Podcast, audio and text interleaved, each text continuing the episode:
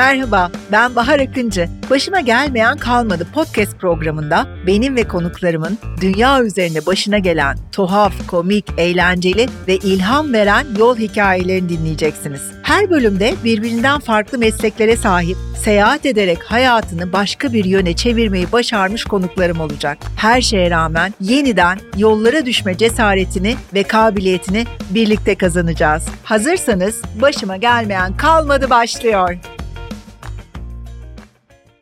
Başıma gelmeyen kalmadı ya, hoş geldiniz. Bugünkü konuğumla yıllar önce yolumuz bir Atina uçağında kesişti ve kaderin cilvesine bakın ki o şimdi Atina'da yaşıyor.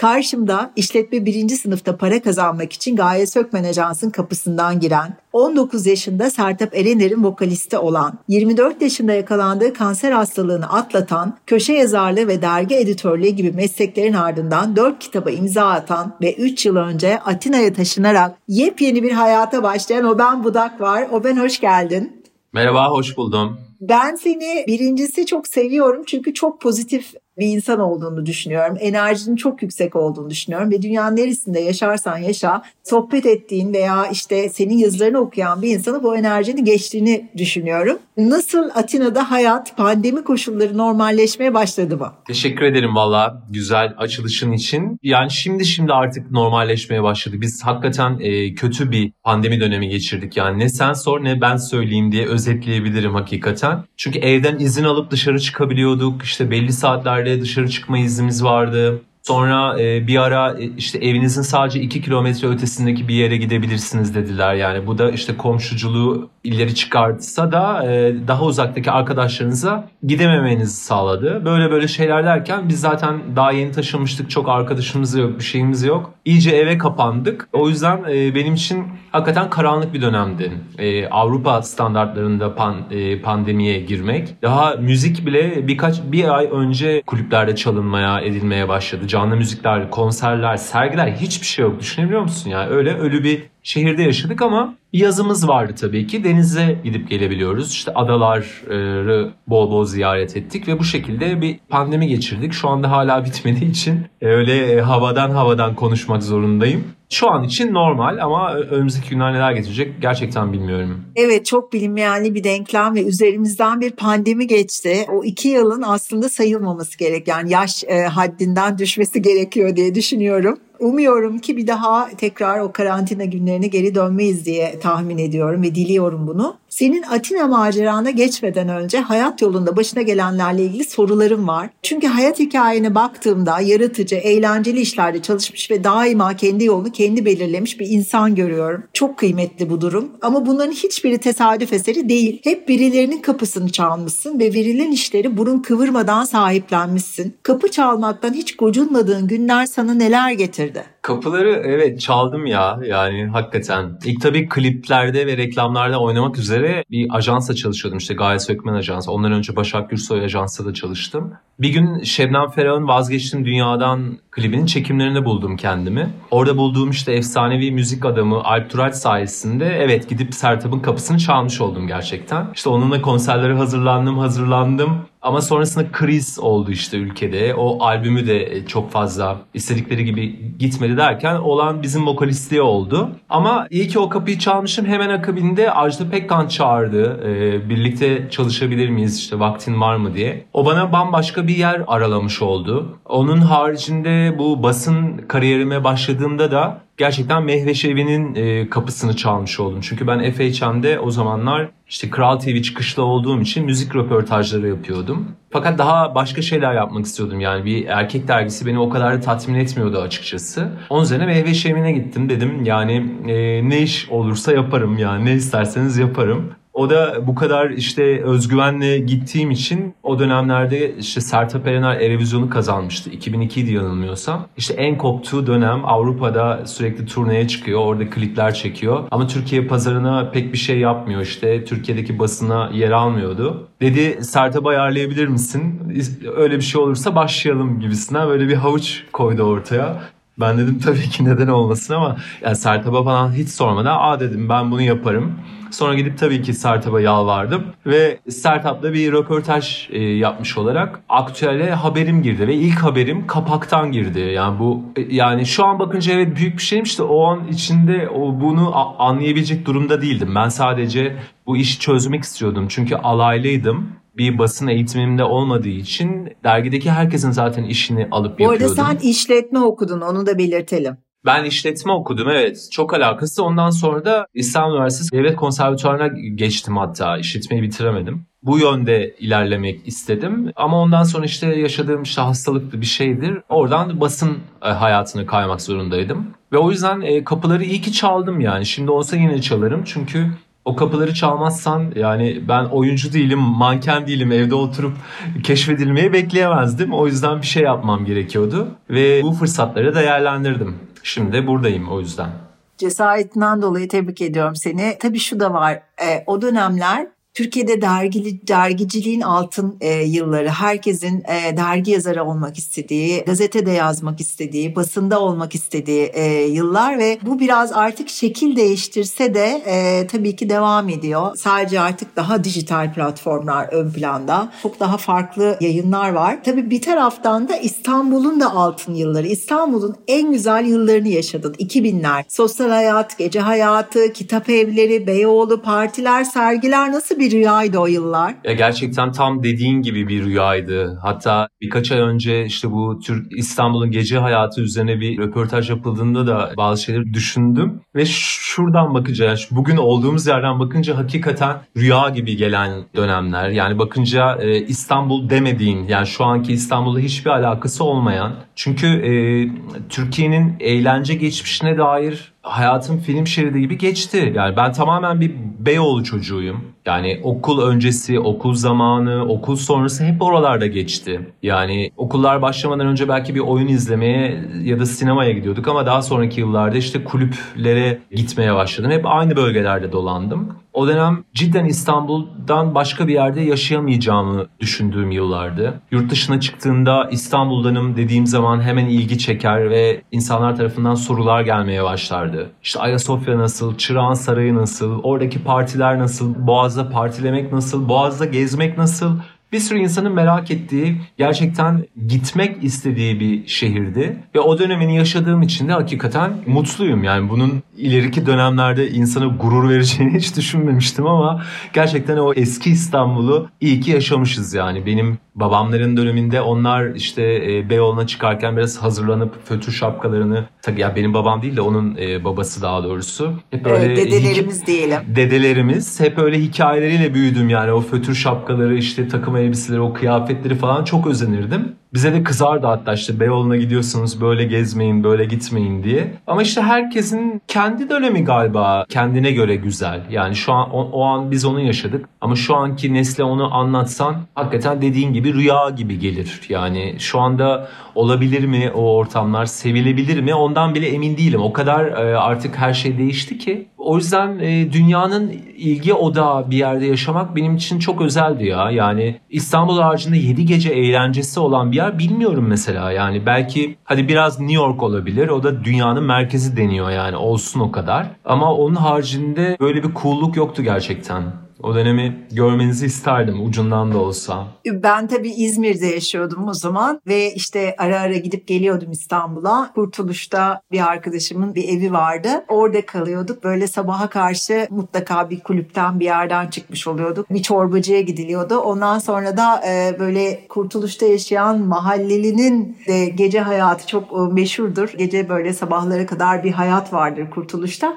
Onlarla sohbet ede de eve giriyorduk sabaha karşı karşı gerçekten hayatımda unutamayacağım kulüplere, partilere, konserlere sırf bunun için işte İstanbul Film Festivali'nde sadece bütün filmlere girebilmek, partilere girebilmek için İzmir Güzel Sanatlar'da okumama rağmen gönüllü çalışmaya geliyordum. İşte çok küçücük paralar karşılığında ama hayata bakış açım bu sayede değişti. Vizyonum değişti. İstanbul gerçekten beni çok besleyen bir şehirdi ve ben de en sonunda İstanbul'a taşındım 2015 yılında. Tabii bir taraftan zor da bir şehir İstanbul. Yani Yani hem şu dönemde daha da zor artık. Dünyadaki aslında bütün şehirler pandemi sonrası yeni yeni toparlanıyor ama biz bir de çok ciddi bir pahalılıkla e, mücadele ediyoruz. Biraz geçmişe götürsem seni tekrar o yıllarda 2000'lerde gencecik bir oben olarak İstanbul'da tutunmanın nasıl zorlukları vardı? Ya açıkça söylemem gerekirse ya o yaşlarda ben pek bir zorluk yaşadığımı hatırlamıyorum. Yani çünkü hayallerinin peşinde e, koşabilecek bir yaştaydın ve hayallerinin peşinde koşabileceğin bir ortam vardı. Yani bu ortam da benim önüme bir tepsiyle koyulmadı. Bunu elde edebilmek için e, ben çabaladım, ben elde etmeye çalıştım. Ama onun dışında bir e, hakikaten belki de serde gençlik olduğu için de mi bir zorluk, ah şunları da yaşadım, ay çok kötü dönemlerde diyebileceğim e, bir dönemim ha- hakikaten olmadı. Sadece işte babam e, babamlar işletme okumamı istiyordu. O yüzden o tarafa girmiştim ve yani matematik kafası falan hiç olmayan biriyimdir. Gerçekten hesap makinesiyle bile yanlış sonuçlar çıkaran birinin orada ne işi vardı zaten. Üçüncü sınıfa kadar geldim hatta bu bence. Hayatımdaki en büyük başarılardan biri olmalıdır. Matematiğim olmadığı halde bu kadar ileriye gidebilmem. O dönemde işte okulu bırakmak istediğim zaman işte babam aa o zaman ben de işte sana harçlık vermem kendin ne yaparsan yap falan filan gibi öyle bir çok basitinden bir konuşmamız e, yaşandı. Ben de zaten hemen çalışmaya başladım yani. Hayallerinin peşinden koşabileceğim bir ortam vardı. Evet fark edilmek tabii ki çok zordu o dönemde. Yani böyle bir sosyal medya ortamımız olmadığı için çok fazla çalışman gerekiyordu. Ben de çok işte ne bileyim 17-18'inde basına girmediğim için 24'lerimde girmiştim galiba yanılmıyorsam. O arayı kapatabilmek adına her gelen işe evet diyordum yani. Neredeyse bütün bizim sabah grubunun röportajlarını ben yapacaktım yani. O kadar komik bir duruma gelmişti artık. Çünkü açtım yani bir de öğrenmem lazım. Kimse de oturup sana bir masanın bak evladım soruları böyle sormalısın. İşte 5N 1K budur. Şunlara dikkat etmelisin falan gibi sana kimsenin bir şey söylediği de yok. Kendi kendine çözmek zorundasın. O yüzden de o, kadar fazla işleri alarak bu zorlukları göğüslemeye çalıştım. O yüzden de çok hatırlamıyorum gerçekten zorluk dersen. Aslında ben bir tane biliyorum. 2002'de hayatın dönüm noktalarından bir tanesini yaşadın. Kansere yakalanıp atlattın. Çok şükür ki karşımdasın şu an sapasağlam. Ve mutlaka içinde bir şeyler değişti. Birçok kanser atlatan arkadaşım var, dostum var veya daha sonra sosyal medya aracılığıyla tanıştığım insanlar var. Tabii ki korku dolu bir süreç geçiyor ama sonrasında sanki hiçbir şey olmamış gibi ya da ölümsüzmüş gibi her şeyi çok ciddiye almamak gerektiğini söylüyorlar. Hayatına böyle bir bakış açısı geldi mi? Ya bu her şeyi ciddiye almamak konusunda evet hem fikrim. Çünkü hakikaten e, ölüm varmış ya diyorsun yani başka neyi ciddiye alabilirim ki? Ya o, o güne kadar hiç aklına gelmeyen bir şey. Yani çok da küçüktüm e, ben de yaş olarak. Daha ilerileri göremeyeceğini falan düşünüp bir e, kötü oluyorsun, bir kötü hissediyorsun hakikaten ama o süreci de yaşarken insanları daha çok ciddiye alan, e, dinleyen birine dönüştüm ben. Yani ölümü gördükten sonra çünkü hayat açınız, e, bakış açınız tabii ki ister istemez değişiyor. Yani bir şeyleri yaşıyorsun ama bunlar ne ki canım ben zaten e, daha ağırını görmüştüm diyorsun içinden. Ama hayatla ettiğin o bütün kavgalar o hastalıkla birlikte benim bitti. Mesela şöyle kavgalardan bahsediyorum. Yok dışarıda yağmur varmış bugün ne giyecekmişim. Ay trafik ilerlemiyormuş geç kalmışım ya da ah ye, yemeğin dibini tutturmuşum falan gibi basit dertlerim gerçekten o gün bitti. O günlerde bitti. Bunlardan o sayede arınabildim. Bir de acının yani ne kadar kişisel bir şey olduğunu anladım o sırada. Çünkü hakikaten arkadaşına bile anlatsan, en yakınına bile anlatsan o kadar derinine inemiyorsun olayın. Ne diyorsun işte ay geçen gece babamı hastaneye kaldırdım. Aa diyor o da geçmiş olsun şimdi iyi mi? Ama o arada olan şeyleri gerçekten sen yaşıyorsun. Babanı hastaneye kaldırırken yaşadıkların onunla gece orada başına gelenler derken bunlar gerçekten çok ağır ve ciddi şeyler. Ve bununla kendi kendine baş etmek zorundasın. Ve o yüzden de hayatın geri kalan özelliklerini o kadar da önemsemesen de oluyor. E, bu yüzden ben hastalıktan sonra iyi bir dinleyiciye dönüştüm açıkçası. Yani insanların derdini soran ve onları hakikaten dinleyen birine dönüştüm ki bu özelliğimi çok seviyorum.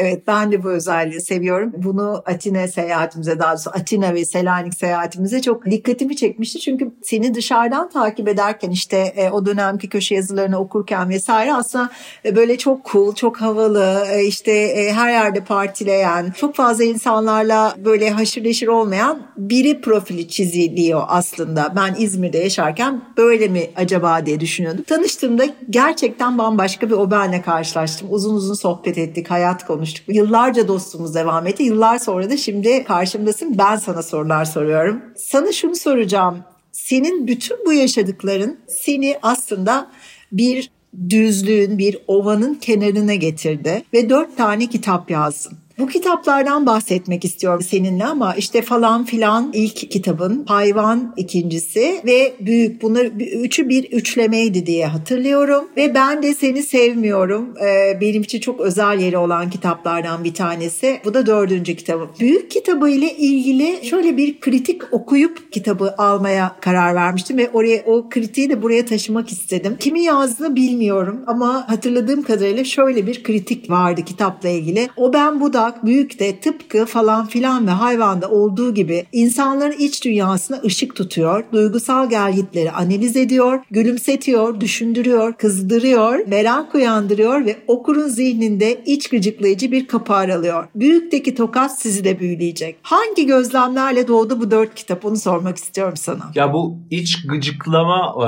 olayı ya da işte insanların görmedikleri şeye parmak sokma ya da fener tutma artık iki ayrı bakış açısı bu hakikaten benim sevdiğim şeylerden biri. Çünkü bir kitap yazıyorsan gerçekten tamam birine dokunmalı, birinin yanında olmalı belki. O, o taraflar okey çok iyi de beni bu daha çok işte konuşmaya korktuğumuz, tabu olarak baktığımız şeyleri didiklemek hoşuma gidiyor. Mesela ben FHM yayın yönetmenliği yaptım işte biliyorsun. O tamamen işte cinsellik üzerine işte yapılan bir erkek dergisiydi. Sonra köşe yazmaya başlayınca da olayları biraz seksüel açıdan ele alsam e, nasıl olur acaba diye e, düşünürken bir baktım benim hayatım için e, cinsellik gerçekten çok normal yani. Zaten işim buymuş baktığında öyle bir derginin editörüymüşüm sonuçta bakarsan. İşte o dönemlerde de hep bana şeyler söyleniyor. İşte ay sen Onur Baştürk gibi yazmalısın. Yok işte bir, bir editörüm geliyor. Ya işte Savaş Özbey hani şöyle yazıyor ya sen de şöyle yazsan mı acaba falan diye. Böyle ben zaten yönümü bulmaya çalışırken herkes geliyor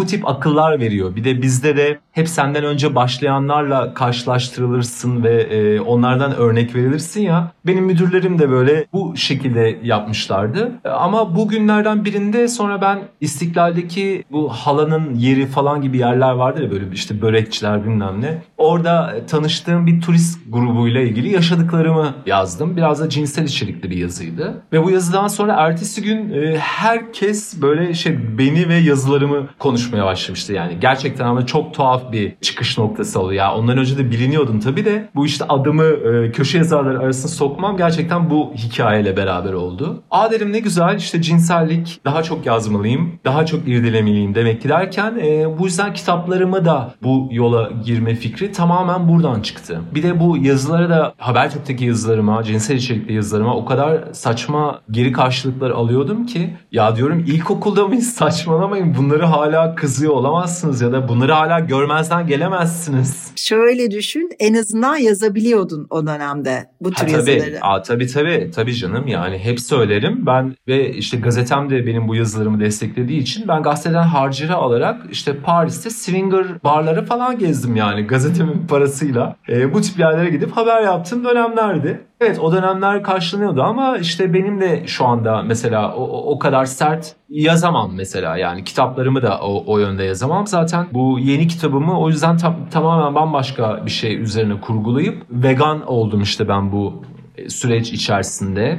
Onu soracağım. Evet ona geleceğim. Mutlaka ruhsal olarak bir dönüşüm geçirdin. Atina'ya taşınmanla birlikte veganlık çok ciddi bir karar insan hayatında. Ee, bir felsefe, bir inanç e, sistemi aynı zamanda. Ve mutlaka bu yeni kitabına yansıyacaktır diye düşünürken sen söyledin bunu. Ya evet yansıyor. Bu yüzden vegan olma hikayemi anlatıyorum ben. İşte ama bir doktor gibi işte bir avuç şundan 4 gram bundan yiyorsunuz gibi değil de bununla nasıl baş ediyorum? Çünkü ben de deliler gibi et seven işte hangover olduğunda o İskender'in üzerine dökülen o sosu e, kaşık kaşık içmek isteyen biriydim. Tamam hiç işkembe falan içmedim de yani geri kalan her şeyi zaten yap, yapan biriydim. E buradan şimdi vegana dönüşünce ay siz böyle et yiyemezsiniz yok şunu yapamazsınız bunu yapamazsınız diye diğer arkadaşlarıma çıkışamam ben çünkü 7-8 sene önce aynı şeyi yapıyordum. Bu yüzden bunun başka bir yolu olmalı e, diye düşünerek veganlığı daha e, sevimli bir şekilde e, anlatabilen yani bazılarına da sarkastik e,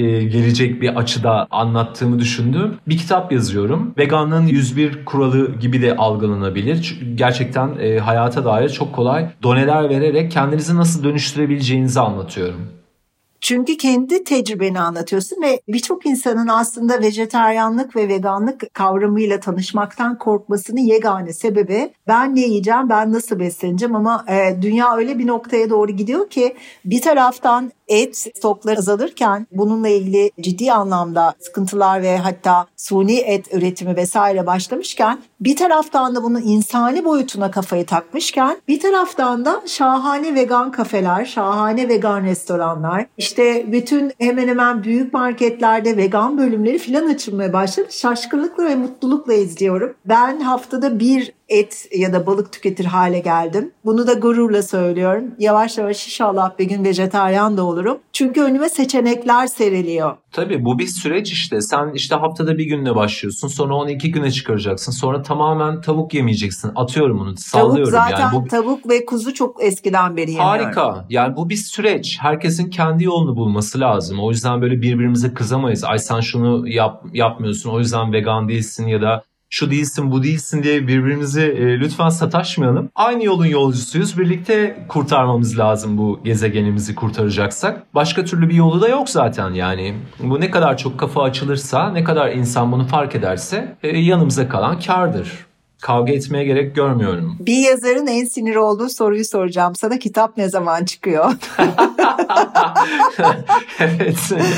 Bu ara en çok karşı en çok karşılaştığım sorulardan bir tanesi. Hiç bilmiyorum yani. Gerçekten öyle bir tarih Keşke olsa. O çıkacağı zamanı biliyordur diyelim o zaman. Tabii tabii yani benle alakalı olan bir şey değil o yani. Oturup yazmak bir süreç ya. O gerçekten zor. Evet çok doğru. Şimdi gelelim seyahatlerine. Başıma gelmeyen kalmadı podcast programının Aposto ile birlikte gerçekleştirdiğimiz bu podcast programının ana teması seyahat aslında ve seyahat çevresinde dönüşen dönüştürdüğümüz hayatlarımızı anlatıyoruz burada. Ve katılan tüm gezginlere sorduğumuz, ben her birimizi gezgin olarak nitelendiriyorum, sorular var. Senin de çok seyahat ettiğini biliyorum ve şimdi de Atina İstanbul arası mekik okuduğunu biliyorum. İlk soru buradan geliyor. İnsan seyahat ederek kariyerini ve hayatını dönüştürebilir mi sence?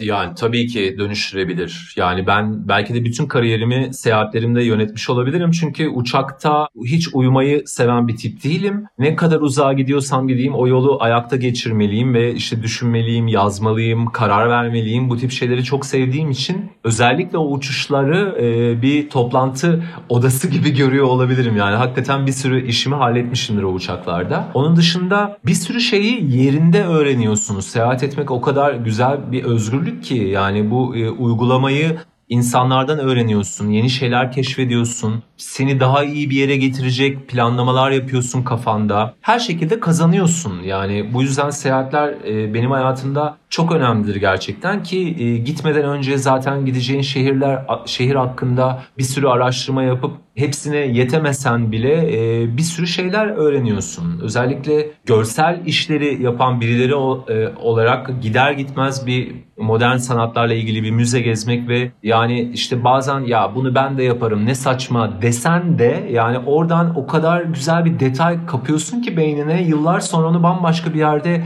belki de kullanıyorsun. Evet tam buna gelecektim. Ee, bir know-how kazanıyorsun Evet, aslında. Yani ki. yabancıların know-how dediği beslendiğin ve belki senin e, mesleğine katkısı olacak. Maalesef Türkiye'de korkunç bir dolar ve euro paritesi sıkıntısı yaşıyoruz şu anda. E, hepimizi çok etkiliyor. Özellikle genç insanları biz yine işte 40'ların başında olan insanlar olarak 30'ların sonunda olan insanlar olarak gidebildiğimiz kadar yere gitmeye çalıştık. Üniversite hayatımızdan itibaren çalışarak e, seyahat ettik. E, şu an bu durum daha da zorlaştı Türkiye'de. Çok güçleşti. Ama her zaman için hangi ülkeye giderseniz gidin mesleğinize bu büyük katkısı olacağını düşünüyorum ben. Yani mimarsanız Floransa'yı görmek, işte iç mimarsanız Paris'te e, bir soluk almak, Budapeşte'yi, e, Budapeşte'deki binaları görmek, müzeleri gezmek gerçekten çok ciddi anlamda üniversiteden sonra yapacağım mesleğe herhalde artılar katıyor diye düşünüyorum.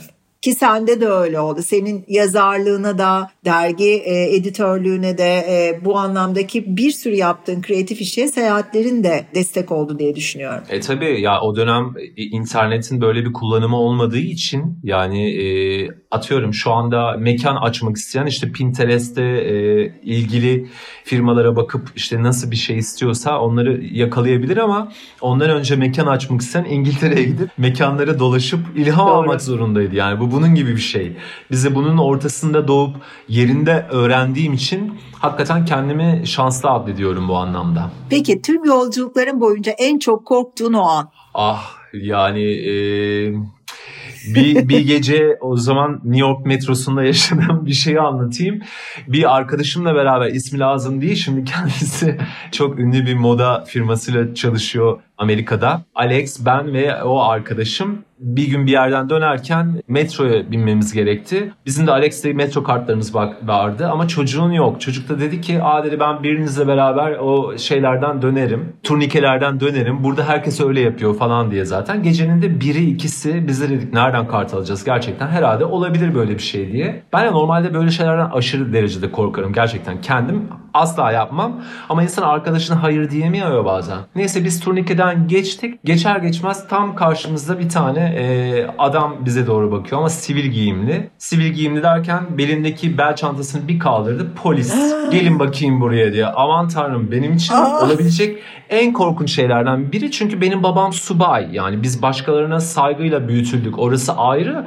Ama işte polise, memura bambaşka bir saygımız var ya. Onların dediği Ya, olur. New gibisin. York'ta New York'ta bir de NYPD denen polis departmanı Evet. çok ciddi bir ünü var. Sertliğiyle Tabii. ve e, göz açtırmazlığıyla ünlü. Tabii bir, ya o tip olayları da biliyorum. Bir de başka bir ülkedesin yani ne olursa olsun pasaportunla girmişsin. Adamlara saygılı olman lazım ve metroda böyle bir düzenbazlık yapıyorsun. Neyse bizi aldılar. E, metronun içinde biz yürüyoruz. Karakol varmış Mersem orada. Hiç bilmiyorum tabii ki. Alt katlardan birinde yürümeye devam ediyoruz. Ben işte söylenecek oldum bir ara. Polis döndü. Kendi dilinizde konuşmayın. Birbirinizle konuşmayın falan diye bu gerdikçe geliyor ortamı. Neyse sonrasında gittik. E, hepimizin pasaportunu topladılar tabii. Ben şey dedim ben ya dedim işte Amerika'ya ilk kez geldik. Böyle bir kural olduğunu bilmiyorduk falan filan diye. O sırada adam e, benim hangi senelerde nereden giriş yaptığımı falan döktü tabii ki. Yani öyle bir teknolojiden haberim olmadığı için 92'den 3'ten falan bahsediyorum yani bu sırada. Of. Neyse en sonunda 100'er dolar e, bize e, ceza keserek e, saldılar yani. Başka da bir şey olmadı. Ben atılırım falan diye düşünmüştüm ya da bir daha Amerika'ya giremeyeceğimi Çok şükür. O yaşlar için evet benim için gerçekten korkutucu bir hikayeydi. E, bu korktuğun an ama çok güldük bu ana. E, şimdi sana şunu soracağım. Tüm yolculukların boyunca en çok heyecanlandığın o an. Ha, en çok heyecanım herhalde röportajlarım olabilir. Evet, La Casa de Papel ikilisi için Tokyo ve yani Ursula Corbero ve e, profesörle röportaj için Roma'ya gitmiştim. E, ve Netflix'te 3. sezonu yayınlanacaktı galiba. En şaşalı dönemlerinden biriydi gerçekten. Zaten o gün muhteşemdi. İşte başlangıcında Zaha Hadid'in yaptığı Maxi Müzesi'ne ben daha önce gitmemiştim Roma'da. Onu gezdim. Oradan işte e, röportajın yapılacağı otele bir gittim. Otele giremiyorsun bile. Ben hakikaten hayatımda ilk kez böyle bir şeyle karşılaştım. Yani daha önce de çok ünlülerle röportaja gittik. Ama işte otelin önüne kamp kurup böyle yukarıya doğru işte pankartlar açan gençlerin falan olduğu bir ortam daha önce hakikaten hiç görmemiştim. Sonra onların arasına havalı bir şekilde otele girip röportaj yapmaya odalarına girince e, iyice şaşırdım. Çünkü ya o kadar sıcak kanlıydılar ki ya o kadar Onu yani. Soracaktım. Sanki evet yani sanki böyle yıllardır birbirini görmeyen iki arkadaşmışız gibi. Türkiye'den geldiğimi duyunca çok sevindiler çünkü o, e, bizim ülkemizde daha bir fenomen haline geldiklerini onlar da biliyorlardı. Hatta Karadeniz'de bir yerde kendi adlarına bir kafe açılmıştı. Onların kostümleriyle hizmet eden işte garsonları falan olan o daha yeni açılmıştı o dönemde. Onu falan söylediğinde şok geçirdiler. Hakikaten hiçbir ülkede e, bu kadar göz önünde değillerdi. Ama çok tatlı ve eğlenceli bir gün geçirdim hakikaten. E, defalarca uyarı aldığım halde röportajı bir türlü bitiremediğim nadir röportajlardan biriydi. Gerçekten o günü unutamam. Onu söylemiş ne olayım. Güzel, ne güzel, ne kadar şanslısın. Hayat sana ne güzel bir hediyeyle gelmiş. Ee, çok seviyorum ben Kasada Papel'i. Ya ben de. Ve çok nefis bir an olmuş senin için. Peki yine olsa yine yaparım dediğin hareket. Yolculuklarından birinde olabilir. Ha, bu yolculuklarımdan ya bu e, Covid'in ilk daha çıktı. İşte e, bu e, bizdeki doktorlar yok beyaz tenlilere bulaşmıyor yok bize gelmez falan filan dediği o saçma sapan dönem vardı ya. Evet. Bir, e, bir kısmımızda böyle korkudan ölüyoruz. Yani ben o kısımdandım gerçekten. Çünkü bu kadar tehlikeli bir hastalık nereye gideceğini kimse göremiyor. İşte evden çıksak mı çıkmasak mı dediğimiz dönemlerde aylar öncesinden aldığım Madonna'nın son turnesinin biletleri vardı yani. O geri şey iptal edebilecek gibi değildim. Satmayı da gönlüm el vermedi hakikaten. Ve ben o korkuyla e, o Covid'in en başlangıcında başımıza ne geleceğini bilmeden Paris'e uçtum. Madame X'in son gününü izlemek üzere. Peki e, daha kapanmalar olmamıştı. Daha kapanmalar olmamıştı. Hı-hı. Ama şey ne olacağını falan bilmiyordun. Dışarı çık yani hastalık sayıları giderek arttığı için evet. herkesin o birbirine e, sende acaba virüs var mı diye böyle e, korkarak baktığı dönemlerden bir tanesi. Ve konsere gidiyorsun bir taraftan Ve konsere da. gidiyorum düşün. yani Madonna haricinde başka birinin gerçekten yani kendi konserim olsa gitmezdim herhalde o dönem. Peki Öyle COVID, bir dönemdi. Covid bulaştı mı oradan? Covid geçirdi Hayır mi? bulaşmadı. Sonradan açıkladığına göre Madonna da Covid'miş hatta. Ee, o ge- yani konser verdiği gece Covid'miş sonradan anladığına Aa. göre. Ama ondan da bulaşmadı. Kimseden de bulaşmadı. Valla maskemiz de yoktu. Yani hiç Covid falan almadan 1800 kişilik bir salondaydı. Çok özel bir konserdi yani. Stadyum konseri değil. Kapalı alan yani bildiğin. Ama hiçbir şeye bulaşmadan gittim konserime eğlendim. İyi ki de gitmişim. Çünkü sonra iki sene boyunca hiçbir konsere gidemediğim için en son Madonna'yı görmek çok iyi geldi bana. E, ben tam o dönemde e, Marrakeş'e gastronom turum vardı ve e, iki tur üst üste sattı acente birini bitirdik. Orada iki gün dinlendim. Ondan sonra ikinciyi yaptık ve ikincinin son günü ortaya çıktı ki benim biletimi almaya atlamışlar. Ve sonra başka bir yerel e, uçak firmasında yer buldum. Uçağa bir girdim böyle yüzlerce Çinli var uçağın içinde. Ah. Ee, ve böyle Çin'de de bir Covid Covid var ama hani böyle bize gelmez nasıl olsa kafasındayız ama yanındaki adamcağız öksürmekten can verdi Yapma. ve ilk defa hayatımda ya keşke bir maske mi taksaydım ben falan diye düşündüm. 2019 Aralık'ta oluyor. O ben geldikten bir buçuk gün sonra 40 derece ateşle e, iki gece hastanede yattım kendimi hmm. bilmeden ve zaten yani e, influenza testi yapıyorlar hiçbir şey çıkmıyor. E, sonra zatüre testi de yapıldı. On, yani zatüre olduğumu düşündüler ağır bir zatüre. En sonunda ciğerde buzlanma çıktı. BT çekildi e, bilgisayar tomografi. Sonra dediler ki bu bir uçak mikrobu. Çok da düzgün bir doktorum vardı. Lütfen bir hafta 10 gün e, evden çıkmadan yaşa. E, çünkü bu bir uçak virüsü olabilir. Normal gördüğümüz hiçbir şeye benzemiyor dedi. Sonra 3 ay sonra beni arayıp seni tebrik ediyorum. Türkiye'ye virüsü getir İnşallah öyle değil de tabii. Yani ben hiç çıkmadım evden gerçekten 10 gün boyunca. Ee, 10 gün sonra iyileştim ama gece öksürüğü ve ateşi 40 gün sürdü yaklaşık. Çok enteresan ah, bir dönemdi. Bir daha da hiç Covid olmadım. İnşallah bir daha hiç böyle şeyler yaşamayız. Hiç tahmin bile etmezdik. Ve gerçekten e, bir taraftan da birçok insan annesini, babasını, sevdiklerini, yakınlarını kaybetti. Ee, o yüzden diliyorum ki asla bir daha böyle bir şey yaşamayalım. Umarım. Son olarak Atina'ya geliyorum. Atina'ya taşıma kararını ve oradaki ah çok güzel oldu şu anda Atina'ya geldiğimi hayal ettim bir an. Atina'ya taşınma kararını ve oradaki hayatını nasıl kurduğunu bana özetler misin bize? Yani e, ben biraz bu ülkede yaşanan bir geçiş dönemi var ya sürekli o bitmeyen, sürekli bir inşa dönemi, yeni yenilikler, yeni şeyler. O dönemlerden sıkıldığım için taşındım. Yani öyle büyük cümlelerle işte ülkeyi terk ettim falan gibi e, bakmıyorum olaya. Zaten Yok, uçakla aslında ben iki bir saatlik ülkede birden, geldim. Evet iki ülkede bir de yaş- e, birden yaşıyorsun gibi düşünüyorum Ya, seni. Evet ya şu an için öyle. Yani ilk planım zaten oydu ama Covid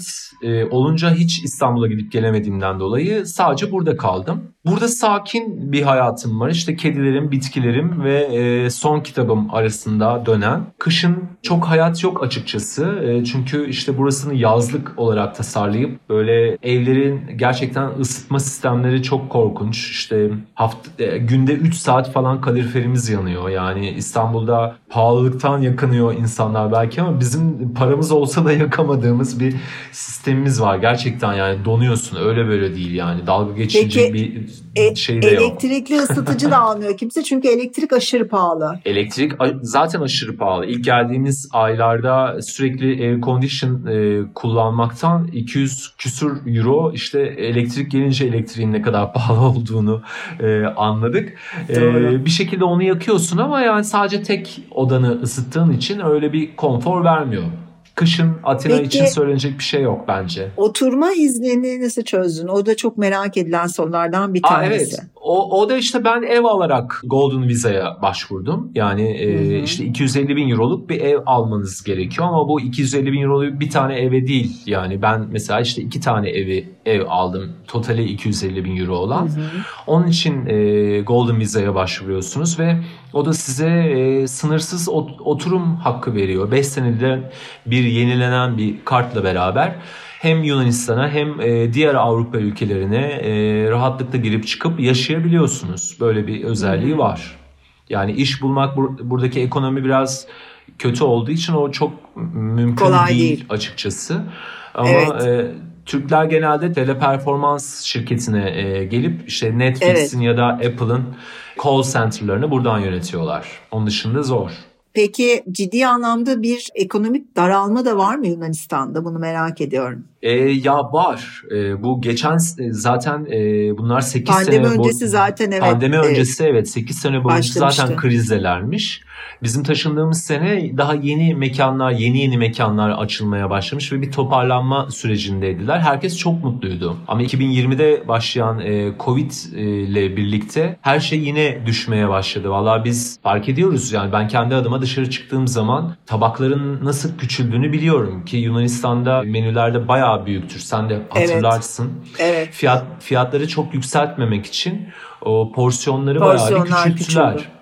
Ve e, artık marketlerde de gittiğimde bariz e, artışları görebiliyorum. Yani tükettiğim şeylerde tabii ki bütün markete hakim değilim ama tükettiğim şeylerde bir artış oluyor. Ya Atina, Selanik ve adalarda Mikonos'u ayrı tutuyorum. Mikonos ve Santorini'yi. Ee, diğer adalarda 15 euro ile 25 euro arasında şahane yemekler yiyebiliyordum. Akşam yemeği içki dahil bir kişi. 13 euro, 15 euro, 18 euro. En pahalı restoranlar 25 euroydu. Sanıyorum bu da artık. Zaten bizim için 16 ile çarpıyoruz kalmadı da. Orada da sanıyorum ki kişi başı akşam yemeğine ödenen fiyat arttı diye tahmin ediyorum. Ya evet biz de yani Uzo ile birlikte e, iki kişi et olmadan 35-40 euro ödediğimiz yerlerde artık bir 50 euroya yaklaştık. Tam 50 euro olmasa da 48, 47, 48 euro olmaya başladı. Çünkü yuvarlamıyorum çünkü burada 2 euro gerçekten büyük bir şey. Yani hep insanlar Evet. şey diyor ya aman euroya vurursan hiçbir şey değil. Ama burada da euro o kadar değerli ki yani 2 euronu bile e, gözetmek zorundasın.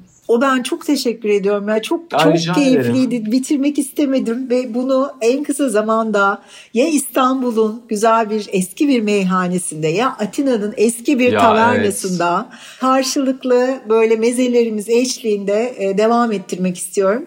Ama şimdilik sana İkisi de şimdilik olur. sana veda ediyorum. Çok teşekkür ediyorum başıma gelmeyen kalmadı diye katıldığın için. İstanbul'daki dostlarına veya seni okuyan insanlara söylemek istediğin son bir mesajın var mı? E, herkese özledim. Yeni kitabımla buluşacağız tabii ki. Onun için biraz vakit var. O yüzden şimdilik sizi sevdiğimi söyleyebilirim. Belli oluyordur herhalde.